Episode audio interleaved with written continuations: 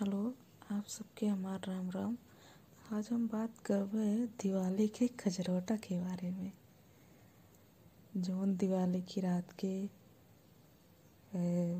कोसा यानी कि मिट्टी के बर्तन, मिट्टी का बर्तन नहीं भूल, बोला जाता होगा। मिट्टी के कोसा या फिर मिट्टी के कटोरा बोला जाता। वो दिवाली के दिन मिला था, जहाँ दिया वगैरह मिला था। और वो जो है, वो परंपरा बहुत पुरानी परंपरा है।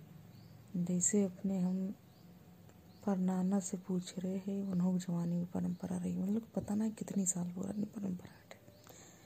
तो ये बात नहीं में आवत। ये जो है जौन रात की, वो काजल पारिया था, एक दिया के लव से कालापन होता, वही से का पारिया था, और एक जो है काजल बना था एमा घी और पेंसिलिन डाल के बचपन में हम सबके ये काजल लागत रहा जब से छोट छोट रहे तो और आज तो काजल लागत नहीं, आज तो बस वो मेबलिन के और लक्ष्मी के ये सब काजल के ज़्यादा ट्रेंड बाटे।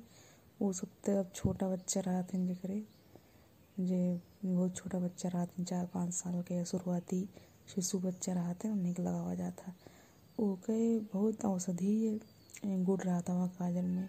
कहते ओका लगाए के बाद आँखी में कहो इन्फेक्शन नहीं होता काहे कि मैं पेंसिलिन पड़ा रहा था और कहते ना, आँख जुड़ा था, यानी कि आँख ठंडा था। काहे कि वहाँ घी पड़ा रहा था। और काला तो काफ़ी रहते हैं नेगेटिव एनर्जी से दूर रखा था ताकि बच्चन के जादू टोना ना लगे। कई बच्चा छोट रहा था, बहुत प्यारा लगा था, बहुत क्यूट लगा था। ये बढ़िया काजे लगाओ के शायद हमारे हिसाब से ही ये परंपरा होत होए। लेकिन ये दिवाली वाली जौन बा छछुंदर वाला ये हमका नहीं समझ में आवत। ये हमका लागत है कि दुन इंडिया में लगभग सारी जगह होता बस कतो दिवाली पे लागत था कतो देव दिवाली के दिन लागत था। लेकिन सब खेल लागत का आपको सब खेल लागत है का?